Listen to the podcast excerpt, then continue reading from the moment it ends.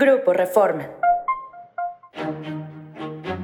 Hoy es viernes 5 de mayo y esta es la Agenda Reforma.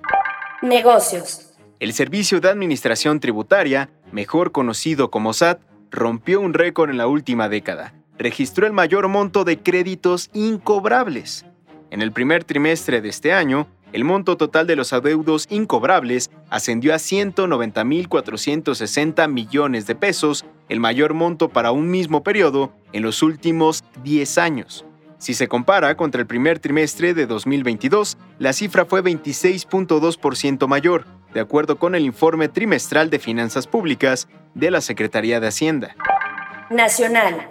Un túnel utilizado para el robo de hidrocarburo, el cual tenía en su interior altares satánicos, fue encontrado ayer en el municipio de Cuautepec, en los límites de Hidalgo con Puebla. La Procuraduría General de Justicia del Estado de Hidalgo reveló que el túnel tiene una dimensión de 4 metros de profundidad y 25 metros de longitud.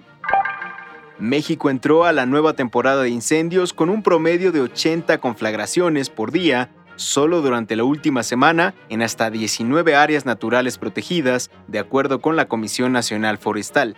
En Chemblas, Campeche, animales quedaron atrapados en el fuego. Cancha. Irving Lozano es el primer mexicano campeón en Italia al conquistar el Scudetto con el Napoli. Pasó de ser un niño rebelde al que casi expulsan del alto rendimiento tuso a ser clave para el tercer título del club.